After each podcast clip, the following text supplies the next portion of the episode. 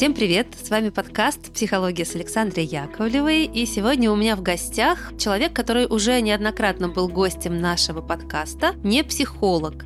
Это Дмитрий Макаров, поэт, писатель, мой друг. Мы с ним уже обсуждали психологию музыки, мы делали замечательный выпуск, где анализировали сказки, их влияние на нашу с вами психику. А также тот опрос, который недавно прошли многие из вас, а вас уже более 500 человек, ссылка на опрос есть в описании, кто не прошел, пожалуйста, милости прошу. Несколько человек написали в пожеланиях, что они хотят еще раз услышать Дмитрия Макарова. Так что, Дима, привет! Боже, как это приятно. Привет, Саша. Вот, действительно, многим ты полюбился и запомнился, и я не вижу причин для остановки. Так что мы снова с тобой, а говорить мы сегодня будем очень интригующей теме. А, называется она «Секс в искусстве». Кроме того, что Дима пишет стихи и книги, он еще великолепно читает лекции. Лекции по популярного характера.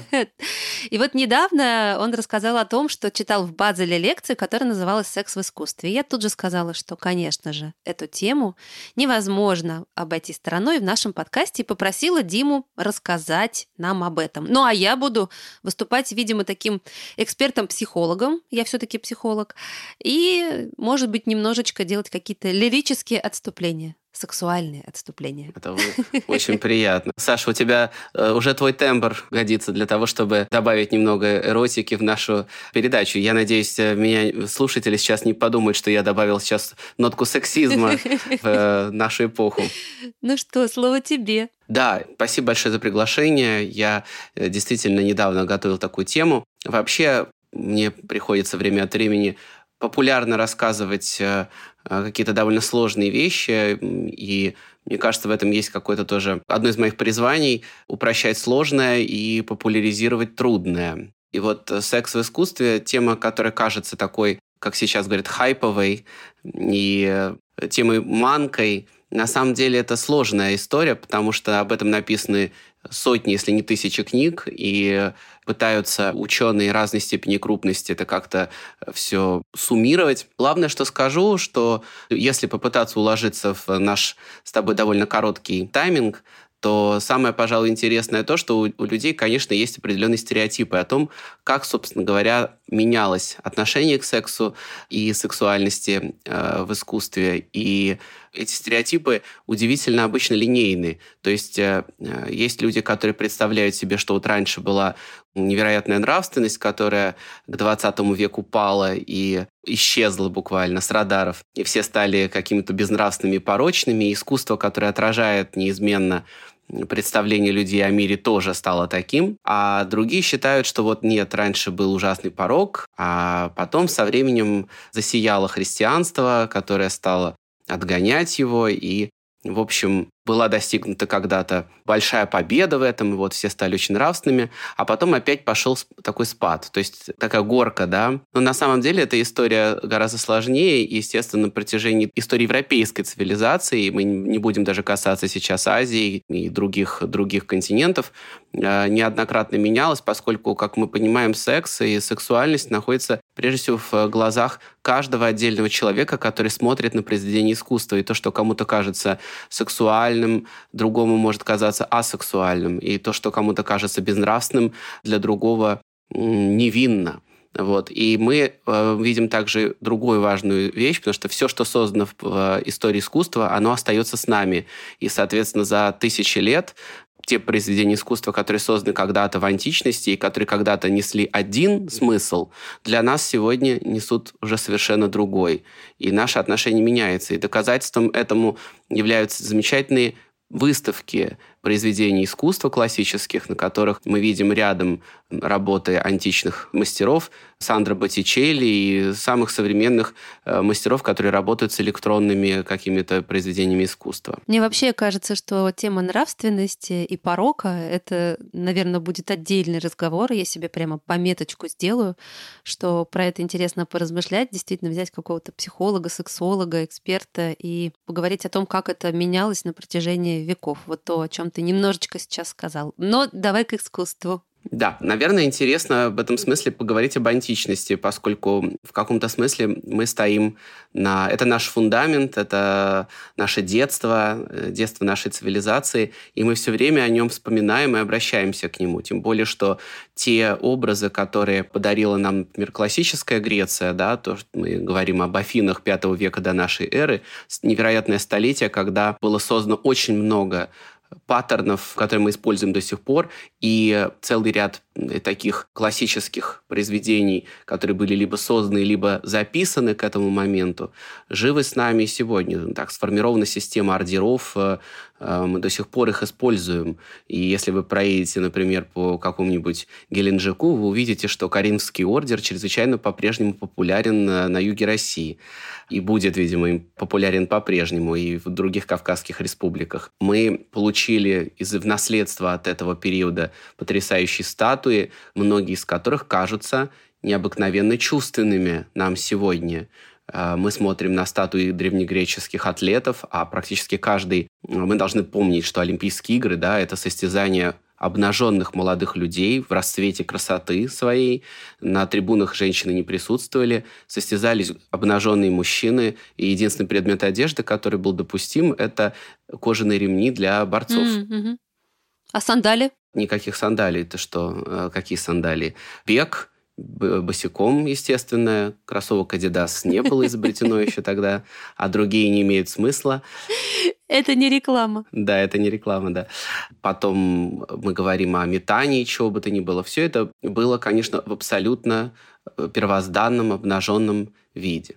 Поэтому многие олимпионики, то есть люди, которые э, участвовали в играх, побеждали в играх, получали в качестве такого признания их славы, их силы, красоты и молодости. Все это были неотъемлемые, неотделимые друг от друга качества. В качестве награды получали свою персональную статую. Ряд этих статуй до, дошел до наших дней. Ну, например, знаменитая статуя, которая приписывается скульптору Мирону, это дискобол.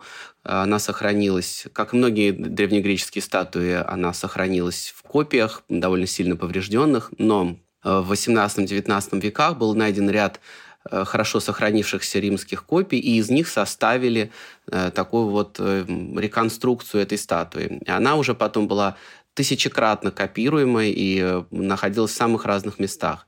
Это очень красивый обнаженный молодой человек, который собирается сейчас вот-вот метнуть он диск. там так пригнувшись, да, стоит, как будто немножко. Да, я помню да, эту статую. Поза. Вот ты сказал, я сразу мысленным взором ее увидела. Очень красивая. Там такой рельеф у него, да, мышцы. Ну, он очень красивый, конечно, да, Александра. А, конечно, отношение к обнаженному мужскому телу в V веке до нашей эры сегодня менялось. Сегодня различно. Да? То есть мы говорим о греках, которые ставят статуи обнаженных мужчин практически повсеместно. Нет, нет каких-то мест запретных практически для этого. Да? И э, смотреть на красивое мужское тело не является чем-то запретным. В то время как очень долго женское обнаженное тело не выставлялось на показ. А почему? Ну вот это важный вопрос, на который нет однозначного ответа, но мы понимаем, что до появления статуи Афродиты, э, которая была даже не, не всегда полностью обнажена, иногда, как в случае с Венерой Милосской, она полуобнажена. Да, у нее там такая тряпочка красивая на нижней Конечно, части. Конечно, тряпочка, После... да. Ниже, тряпочка. ну хорошо, э, стекают полотна к ее ногам, чуть ниже пупка, вот это все так э, в камне отражено. Да, и были руки у нее, как мы понимаем, которые прикрывали грудь и угу. лона, то есть она была стыдлива все равно, да. Мы можем предположить, что мужчины, в принципе, это было мужское общество античной Греции, роль женщины была социально невысока, мужчины проводили все время вместе, мужское общество было это было общество не только то, которое управляло полисом, но это люди были, которые занимались спортом, которые воевали, которые участвовали в заседаниях с философами, да, в садах афинских. А, то есть это было, в общем, общество мужчин. Роль женщины здесь была очень, очень скромный. И э, мы знаем, конечно, что среди греков э, достаточно распространены были отношения между мужчинами. Вопрос очень большой, насколько они носили, собственно, сексуальный характер, но то, что мужчины, вот эта вот мужская любовь, э, платоническая зачастую, дружба старшего с младшим, действительно имели место и были очень распространены. В то время как женщина приходила в дом уже как жена, и, разумеется, сексуальные отношения с женщиной могли быть возможны в приличном обществе только в том случае, если эта женщина стала женой. Вот, соответственно, ну и дальше она проводила большую часть времени на своей половине. Отсюда следует разные отношения к телу. Мужское тело прекрасно, оно, оно воспевается, воспевается, оно выставлено на показ. Ну и вообще природа мужской, мужского тела такова, что в нем все как бы открыто, да, все на на поверхности находится, в то время как сексуальная загадка женщины и тайна рождения детей, все это находится внутри. Соответственно, это не может быть доступно каждому для взгляда. Прийти посмотреть на то, как состязаются юноши в палестре, мог любой мужчина в городе. Увидеть обнаженную женщину, если она свободно рожденная, если она не гетера, которая живет за городской стеной, мог далеко не каждый. Вот это надо очень хорошо понимать. И иногда есть такой стереотип, что вот э, в Древней Греции все мужчины только занимались сексом друг с другом, а женщинами интересовались по остаточному принципу. Это неправда, и которая происходит, конечно, из неправильного представления вообще о структуре античного общества. Но памятники остаются для нас. И вот сегодня, спустя две с половиной тысячи лет, мы рассматриваем потрясающие произведения античного, а, античной скульптуры, например, вазописи, которая, пожалуй, главный сохранившийся для нас жанр визуального искусства античного, потому что э, ваз сохранилось много, а, например, станковая живопись, которая тоже существовала в античной Греции, не сохранилась вовсе. Есть фрески, но античных фресок, собственно, греческих фресок очень мало, а в Риме отношение к живописи было таким сниженным, и сохранилось очень много, очень много копий э, с греческих оригиналов, прежде всего в городах Помпеи и Геркуланум. Они дают нам представление, конечно, об античных живописцах, но, пожалуй, наиболее совершенной формой, с моей точки зрения, наверное, здесь такая, все-таки мы говорим об искусстве, поэтому, возможно, субъективная форма, остается вазопись вот скульптуры и вазопись – это то, что сохраняет для нас э, античную сексуальность. И мы видим там две вещи. Первое. Если мы говорим об обнаженном теле, то здесь, конечно, сексуальность в глазах смотрящего. Тот, кому это сексуально интересно, тот и смотрит то, что ему интересно. И две с половиной тысячи лет спустя это не меняется, наверное. Кому интересно красивое мужское тело, смотрит на него. Кому женское, смотрит на него. И смотрит соответствующим образом, да. А если же мы говорим о вазописи, то там другая история. Сама вот эта вот графичность изображений на вазах, она не предполагает идеального рисунка. Поэтому это, в общем-то, все равно такое стилизованное тело, стилизованные вещи, да. Как декорации театральные. Я вот вспоминаю свои походы в Пушкинский музей и греческий зал такое немножечко ощущение, что это театральные подмостки на этих вазах, на этих амфорах. Красивое сравнение. В коллекции Пушкинского музея, если и есть э, вазопись с сексуальными сюжетами, то ее не выставляют. В то время как если вы придете, например, в старую галерею Берлина, то вы увидите довольно большую коллекцию и вообще поймете, как много уделялось внимания сексуальным сценам в античной вазописи. Например, довольно большое количество кратеров, то есть э, сосудов для смешения вина. Вина в Греции были сладкими, крепкими, и в них еще добавлялось в качестве естественного антиоксиданта смола, поэтому это были довольно специфические вина. Их надо было разбавлять, иначе было тяжело их пить, можно было быстро опьянеть, и голова болела. А, так вот, смешение... Ты то... так говоришь, как будто бы пробовал. Ну, вообще, пробовать вина с рициной нет никаких проблем. Можно поехать в Грецию сегодня, там есть сладкие вина с рициной крепкие, поэтому эта технология, в mm-hmm. принципе, никуда не делась.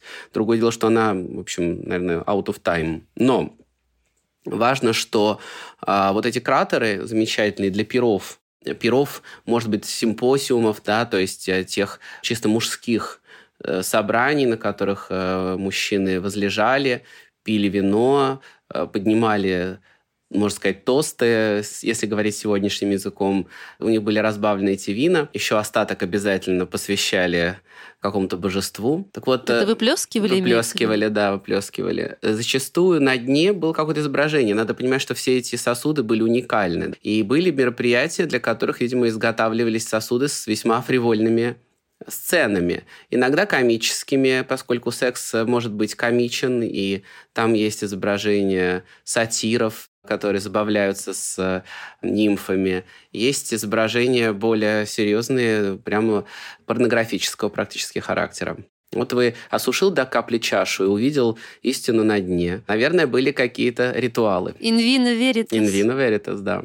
Но на греках, конечно, все не остановилось, и этот большой объем произведений искусства э, был долгое время мало доступен э, людям. Многое лежало в земле до ренессансного интереса к этим вещам. Что-то было уничтожено в результате веков, которые мы называем темными. Темные то есть раннего средневековья, да. Но вообще темные века – это такой паттерн, повторяющийся в истории человечества. Я напомню, что когда дарийцы пришли на рубеже второго и первого тысячелетия до нашей эры в Грецию, Грецию, они тоже разрушили, в общем, довольно развитую цивилизацию наследников критомикенской культуры, и было несколько веков таких э, темных и мрачных, когда не было керамики, не было скульптур.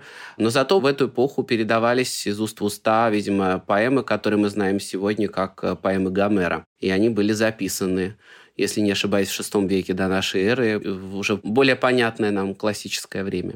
Так вот, большой период времени миновал, и очень интересно, конечно, есть большие исследования по поводу того, как, э, собственно, в Средневековье, в эпоху, когда мысль теплилась вокруг монастырей, вокруг монастырских библиотек, как тогда где была сексуальность, что вообще под этим понималось. И этот вопрос очень непростой, поскольку, по моему чувству, если говорить обо мне как о зрителе, о читателе, сексуальность ушла в слово.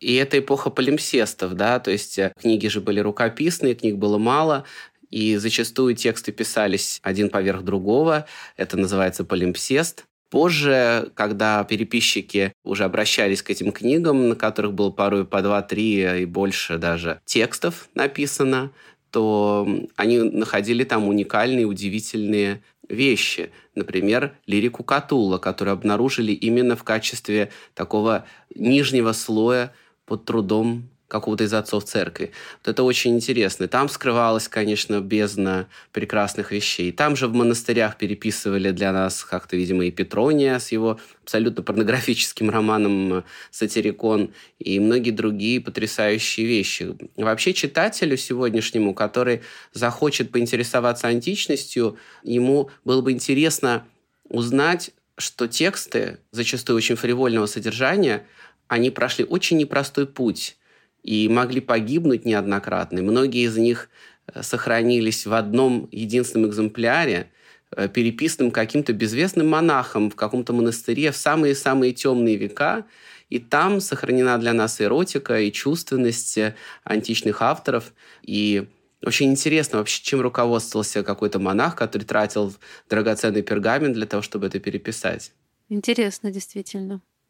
Но ответа на этот вопрос у меня нет. Возможно, нам помогла бы Слава Швец, которая знает античность так, как будто она в нем буквально в этом периоде и живет частью своей натуры, частью своей природы. Так, темные века. Значит, там текст. Да, темные века сменяются Ренессансом. Это некоторая условность, потому что мы понимаем, что Ренессанс это, по сути, несколько дворов знатных людей э, в Европе. Э, Флоренция, Мантуя, Милан, папский двор в Риме. И вот там вокруг этих людей, ну, в Риме еще есть несколько кардиналов тоже очень высокопоставленных, богатых. Вот вокруг каких-то вот этих дворов, этих людей, вокруг тех денег, тех заказов, которые там даются, вокруг образованных очень людей своего времени, их очень-очень мало, складываются группы, такие центры вот этого ренессанса. И ни в коем случае ренессанс особенно в 15 веке, 14-15 веках, то есть начало Ренессанса и Кватрачента, мы никак не можем говорить о том, что вот Европа полностью забурлила, изменилась. Нет, она оставалась темной, средневековой, она оставалась такой же хаотичной к тому моменту и довольно жестокой. Бушевали костры инквизиции, и ученых э, сжигали, если вдруг что-то было не так. Но потихонечку, помаленьку, вот в этих центрах при этих дворах европейских аристократов, герцогов, вот складывались такие невероятные кружки, и там создавались чудесные вещи, такие как, например, Декамерон Боккаччо, где очень много э, рассказано историй, в общем-то, абсолютно эротического характера. Но на протяжении всего существования человечества, я думаю, ни для кого это будет не секрет, люди занимались э, сексом. Боже, действительно так. Это такая, да, прямо, это открытие. И доказательство Просто... этому то, что мы с тобой сейчас вообще разговариваем. Мы сейчас здесь сидим, разговариваем, нас слушает, я уверена, много людей, и, в общем, судя по всему, мы как раз э, часть этой, э, прошу прощения, все таки сексуальной культуры. Она была или ее не было, но, но секс в жизни человечества был столько, сколько существует само человечество творчества. Интересно, что иногда это уходило вот в какое-то подполье, вот как ты говоришь, он там остался только в текстах, и то эти тексты, как мы понимаем, в средние века могли читать только очень просвещенные люди. Народ был, конечно же, неграмотный в массе своей. Даже короли грамоты не знали, были специально обученные, так скажем, mm-hmm. люди, насколько я себе это представляю, которые за них а, писали максимум, что король мог сделать, какую-то закорючку поставить э, и так далее. Но тут есть очень важный момент. Надо понимать, что, опять же, секс в глазах того, кто смотрит. Того, кто читает, и того, кто смотрит. Люди, допустим, неграмотные, но они приходят в церковь, и вот там для них рассказана вся история Богоматери, история рождения, история непорочного зачатия и все вот эти вот сюжеты. А дальше очень интересно, что мы не можем себе с тобой представить людей, для которых обнаженная нога, например, женская, или обнаженная грудь являются невероятным эротическим триггером. Я не могу сказать, что я большой знаток секса в искусстве или там в литературе, а, но я просто знаю и помню из каких-то прочитанных мною книг, да, то, что там э, вот эта женская щиколотка, когда она поднимает свою длинную юбку, на секунду там мужчина видит вот этот кончик туфельки, он потом этот кончик туфельки вожделеет там месяцами. Да. Мечтает жениться на ней только потому, что этот софьяновый ботиночек выглянул из-под ее пышных вот этих кринолинов. Секс — это культура в любом случае. И вот мы можем себе представить, что на самом деле, конечно, в, не знаю, в во французской деревне в XIV веке или в итальянской деревне вообще нравы были довольно простые, наверное. То есть э, мы можем говорить о том, что и вряд ли крестьянки, работающие в поле, были завернуты в ткани так, что там невозможно было увидеть щиколотку.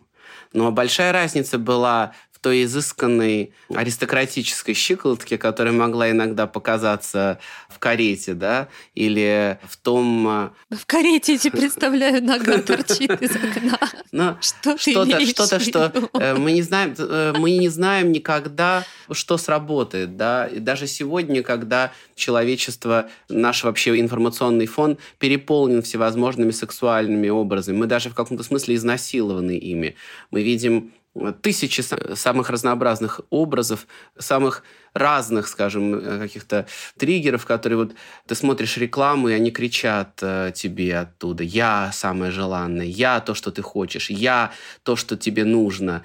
И вот оно тебя буквально разрывает. Но, тем не менее, кого-то волнует э, комсомолка в собрании КПРФ на Красной площади, который галстук повязывают, а кого-то очень волнуют э, образы из фильмов Лукина Висконти. Я не знаю, то есть мы никогда не можем это предугадать. И то же самое, наверное, люди той эпохи, они тоже видели самые разные вещи. Кого-то волновала обнаженная грудь Богоматери в церкви, я думаю, что это тоже имело место а кого-то аристократическая ножка, если вдруг мелькнувшая, как вы верно заметили.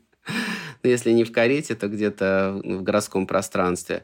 А кого-то торс э, молодого человека, который убирает виноград. Вот. Дальше возникает важная вещь. Искусство это, то, это мы говорим о сексуальности, но искусство работает по-другому. Без художника оно не существует. Вот пока взгляд художника не увидит э, красивого юношу и не сделает из него Давида э, в мраморе, да, пока художник не увидит прекрасные произведения и не поймет, что оно вот достойно того, чтобы называться искусством, это все не существует. Только взгляд художника это делает. И в этом смысле Ренессанс дарит нам невероятные открытия, потому что он в этих небольших кружках вокруг герцогов и аристократов создает невероятные центры, художественные, образовательные, и там появляются вот эти люди, которые могут создавать, смотреть, и, и появляются те, которые в состоянии оценить mm-hmm. по достоинству mm-hmm. то, что они создали и рассказали. Но все-таки да, мы же говорим не о сексе как таковом, а именно о сексе и сексуальности в искусстве, а искусство Действительно. Да что говорить об этом сексе как таковом? Что мы там, что там еще мы не обсудили? В твоем подкасте, я думаю, что это обсуждалось уже неоднократно. Ты знаешь, мне кажется, это тема, которая может обсуждаться долго, бесконечно долго и еще не надоедает эта тема, я думаю, тысячелетиями. И, судя по всему, мы это видим как раз в произведениях искусства в том числе. Поэтому продолжаем. Ну, конечно, усложняется в истории искусства. Мы видим, мы говорим только о европейском искусстве сейчас, мы видим, как усложняется восприятие и э, как не только художники начинают вкладывать какие-то другие смыслы, значения, но и заказчики тоже, конечно, поскольку большая часть истории искусства – это история не только авторов, но и история заказчиков.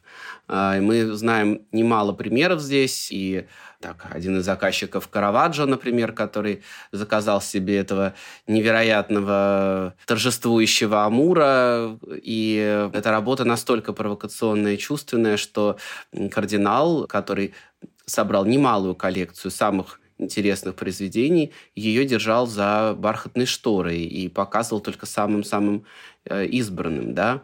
Так же, как мы знаем историю с картинами Гои, Маха одетая, Маха обнаженная из коллекции Мануэля Гадоя. Это был премьер-министр Испании в кон- самом конце XVIII века. Он собрал огромную коллекцию произведений всевозможной обнаженки, что называется. Очень этим интересовался. И вот эти картины Маха одетая, Маха обнаженная, одна и та же девушка изображенная, соответственно, в одежде и нет, но в одной и той же позе, она возлежит на софе. Они были размещены в коллекции Гадоя таким образом, что картина с обнаженной Махой была скрыта за картиной с Махой одетой. И в какой-то момент, когда гости были правильные дома, когда уже, видимо, достигался какой-то определенный градус, хозяин нажимал на а, механизм, скрытый э, в стене, и картина одна поднималась, и гости видели уже совсем другое зрелище. Такие штучки, которые кажутся нам сегодня в каком-то смысле невинными, в общем-то, подростковыми шалостями, да, тоже стали частью истории мирового искусства. Я сейчас вспомнила игрушку, видимо, да, это так называется, своего детства, когда такая картонная э, девочка, а на нее можно одевать, надевать различные э, наряды, там платьица, шляпки, и они так на нее крепятся либо магнитиками, либо такими бумажными скобками, и ты вот э, примеряешь разные одеяния на нее, и все время ты, вот ты про Маху сказал, я почему-то вспомнила, вот эта фигура э, девочки из картона, на которую можно примерить любое платьице, а когда платьице снимается, там условное обнаженное детское тельце, но оно лишено любых половых признаков. Так и так же, не так же ли устроена Барби, да? Ну, в принципе, любая куколка, да, на которую можно примерять разные наряды. Очень интересно, что мы сегодня также не до конца понимаем, что сексуальность – это также ведь язык определенных образов, определенная азбука, да, которую надо еще уметь понимать. И э, некоторые произведения искусства, которые сегодня нам из нашего времени кажутся невинными, букет на столе, или, например, юноша, очень красивый э, юноша на картине кисти Караваджо, который протягивает корзину со спелыми фруктами. Не скрыта ли здесь э, эротическая составляющая? Нет ли здесь послания, которое мы не в состоянии прочитать?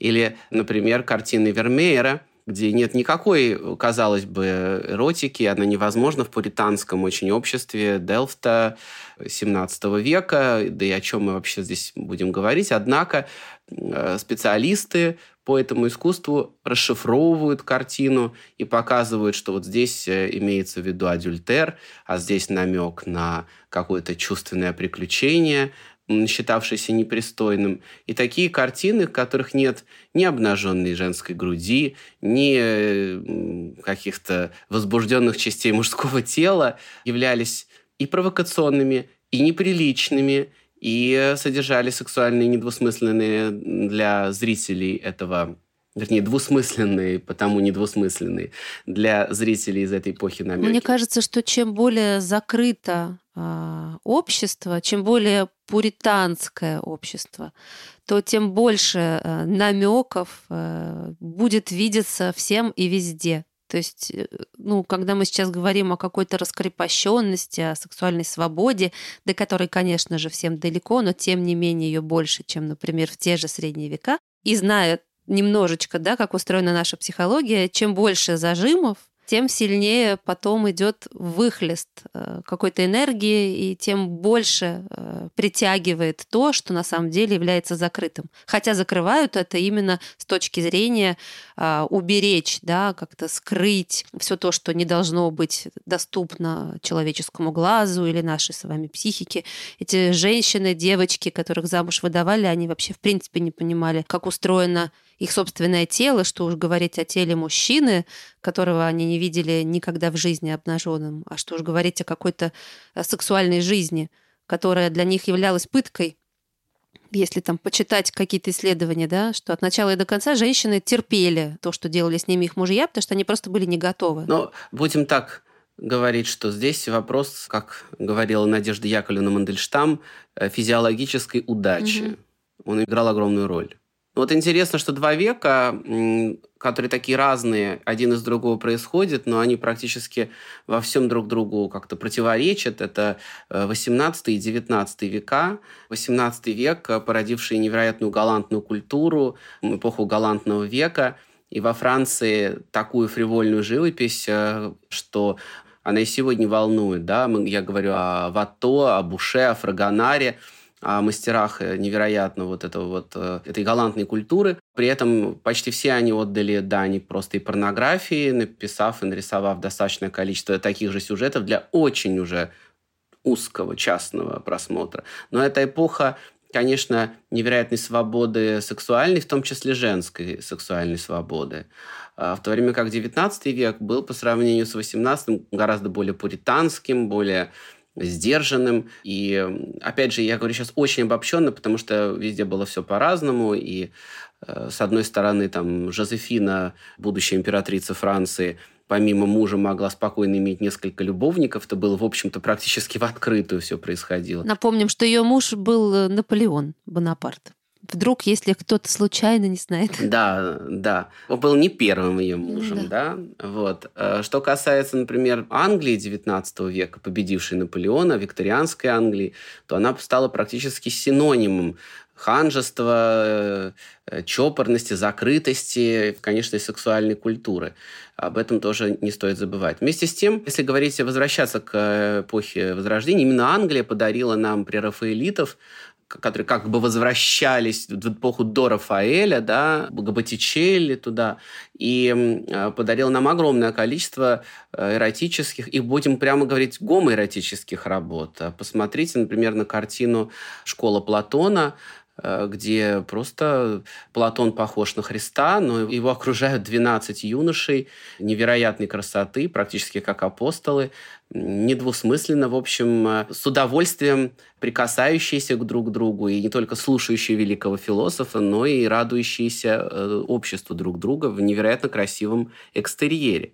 Вместе с тем, параллельно, допустим, во Франции создается картина И вот это очень интерес к натурализму в XIX веке же тоже очень идет, да, рассматривается тело человека, совершаются анатомические открытия. Впервые, может быть, с эпохи Леонардо. А мы знаем, Леонардо создал настолько подробные рисунки человеческого тела и в разрезах, и он исследовал трупы, и человеческие тела, и что вот, в общем, его графика, э, касающаяся анатомии, была точнее, чем что бы то ни было на протяжении 300 лет, да, и только в XIX веке это было превзойдено. Так вот, XIX э, век очень интересовался, конечно, анатомией, строением тела и сексуальностью. И появились, появились всевозможные теории, касающиеся сексуальности. В том числе мы вспомним про старика Фрейда, который тоже возник в эту эпоху. Да, вспомним, у нас же все-таки психология. Конечно, да. Вот. И, например, появляется картина, которая изображает разверстая женская лона настолько недвусмысленно, настолько реалистично, что, опять же, на, на э, выставке эта картина была задернута шторкой, и надо было... Она сейчас висит в Париже, напомни мне, в музее Да. да огромного размера. И э, просто к вопросу вообще, опять же, это говорит не только о том, что художник хотел как-то провоцировать, да, но это многое говорит о том зрителе, который пришел в этот музей и который, скажем, психика которого была недостаточно крепка, чтобы это увидеть сразу, и э, ему необходима была эта шторка, которая э, ему как вот ребенку, который в бане практически заглядывается на моющихся женщин, позволяло какой-то вот еще этап, последний заслон какой-то, да, перед тем, как увидеть природу, как угу. она есть. А появившаяся фотография, конечно, и развитие ее практически сразу подарила нам э, фиксации всевозможных обнаженных людей разного пола, возраста, во всех возможных позах, состояниях. Все это существует и по сей день. Во много где было уголовно наказуемо, разумеется, преследовалось. Однако мы можем говорить о том, что фотография постепенно, конечно, вытеснила необходимость изображать э, то, что изображал Фергонар э, и Буше. Сам процесс изображать потерял всяческий смысл. И обнаженное тело реалистичным уже не было смысла изображать. Фотография и потом э, видео справляются с этим гораздо лучше. Поэтому 20 век подарил нам совершенно другую эротическую живопись, и порою, скажем, это такой шаг в античности, можно так сказать, или шаг к древним культурам, если мы говорим об обнаженных Пикассо разного периода, или об обнаженных Модильяне, который очень интересовался древними тоже цивилизациями. И это такая интересная очень история, потому что когда ты смотришь на обнаженную Модильяне, такую схематичную, условную, а, очень чувственную по линии, но совершенно не прорисованную, и она одновременно волнует, но в то же время она не возбуждает. Это другая какая-то история. И Модильяни, потому и гениальный художник, что он пишет, в общем-то, эротическую сцену, чувственную сцену. Он пишет красивую женщину, которая возлежит на софе, и это похоже тоже на предыдущие века, но это совсем другой сюжет. Он пишет что-то другое. И поэтому загадка вот эта, она важнее, чем обнаженность его э, натурщицы. И поэтому 20 век другой совершенно эффект нам дарит. Интересную ты вещь сказал про Модильяне. Мне очень нравится Модильяне. Я сейчас вот действительно впервые зафиксировала, что его, правда, обнаженные женщины, ну вообще работы, где есть обнаженное тело, действительно э, это красиво, но не возбуждает. Но при этом эстетически... Это очень целомудренно. Э, это приносит какое-то это эстетическое да, удовольствие, но при этом, несмотря на обнаженность этих тел, в них нет эротики. Вместе с тем Пикассо, например, создал огромное количество не просто эротической, а порнографической графики, и мы можем увидеть ее, пожалуйста, открыть интернет и увидеть э, циклы, где он э, изображает, например, героев метаморфоз Овидия, э, где все изображено недвусмысленно, скажем так. А Жан Кокто изображал всевозможных моряков, э, которые тоже предаются, особенно в ту эпоху, когда французские моряки были практически в общем, поставщиками мужской проституции в, в том же Париже в 20-30-е годы 20 века, и он очень много этого всего изображает. Поэтому никуда не делась э, эротика, порнография из искусства, они всегда сосуществовали от античных ваз до работ Пикассо и Кокто, и современных мастеров, которые создают гиперреалистичные скульптуры. Один из мастеров сегодня предложил нам версию а, где весьма фривольным позам, в которых э, изображены голые люди и даже, в общем, занимающиеся всевозможными эротическими манипуляциями представлены лица очень знаменитых людей в роли вроде королевы Елизаветы II, например. А, не постесняйтесь, погуглите. Ты кого ты имеешь в виду? Ну ладно, давайте погуглим тот, чье имя не называть, да, тот художник. Нет, просто э, на самом деле я просто в этой фразе не то, что я не хочу называть имя, просто огромное количество вот этих Э, людей, они все это выстраивается в какой-то удивительный вывод, который из всего этого может сделать человек, сторонний наблюдатель, не ученый, не специалист, а внимательный зритель. Он увидит, что на протяжении всей европейской цивилизации, я не буду сейчас касаться Индии, еще раз подчеркну, Японии, ну где да, своя Азия, глубокая эротическая культура. Мы не про это да. сегодня. Вот европейская цивилизация, интерес к телу человека, его сексуализация – а, этого тела и интерес к тому, что происходит между двумя людьми разного пола, возраста, разных предпочтений, составляют а, огромный интерес европейского искусства. И мы видим от античных ваз до работ Пабло Пикассо, да, воплощенной современности, мы видим, что этот интерес не угасает и постоянно возникает вновь и вновь. И находит, даже когда поразительным образом. Казалось бы, фотография, видео полностью э, предложили нам сегодня в интернете, можно открыть и увидеть, э, в общем, секс любого типа и на любой вкус, мы увидим, что искусство по-прежнему продолжает обращаться к сексуальности, к сексу, ставить э, здесь какие-то вопросы и находить на них ответ. Наверное, потому, что это является неотъемлемой частью искусства вообще все-таки не забывайте, что если говорить об античности, да, то как там было? Вначале был хаос, а в хаосе появился Эрос. Эрос является движущей силой, которая заставляет предметы менять свою природу. Из, э, из небытия появляется бытие и, там, и так далее. Появляются какие-то вещи прекрасные и так далее. И вот этот Эрос, то, что именно Эрос движущая сила для создателей новых миров, находит свое отражение и дальше в искусстве. Поэтому есть неуловимая, но очень четкая связь между сексом и творением.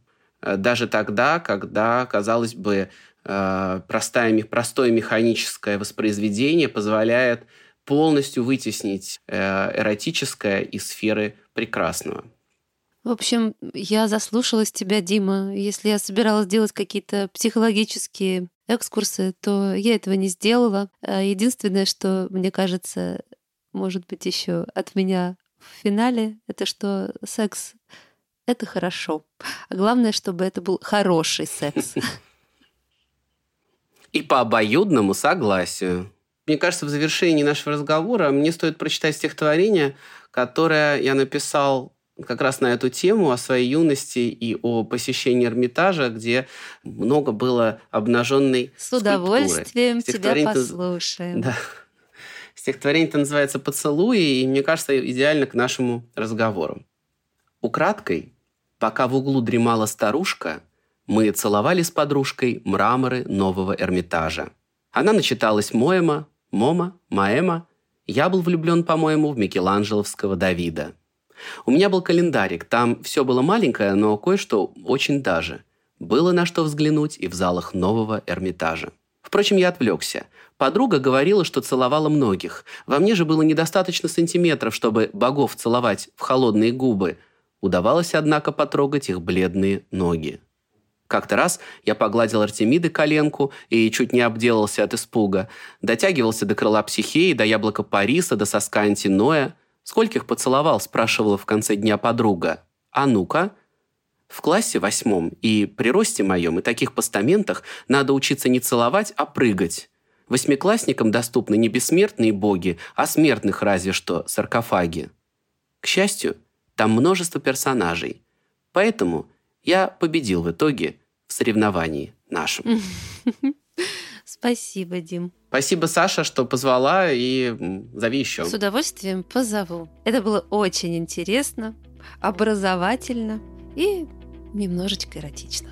Всем спасибо, что вы были с нами. Напоминаю, что у меня сегодня в гостях был поэт, писатель, культуртрегер, замечательный лектор и мой друг Дмитрий Макаров. Дима, пока. Пока-пока. Слушайте нас, это была «Психология» с Александрой Яковлевой. И не забывайте, что у нас есть Boosty и Patreon, и есть у нас почта, куда вы можете писать свои пожелания и предложения о сотрудничестве. Услышимся через неделю. Всем пока!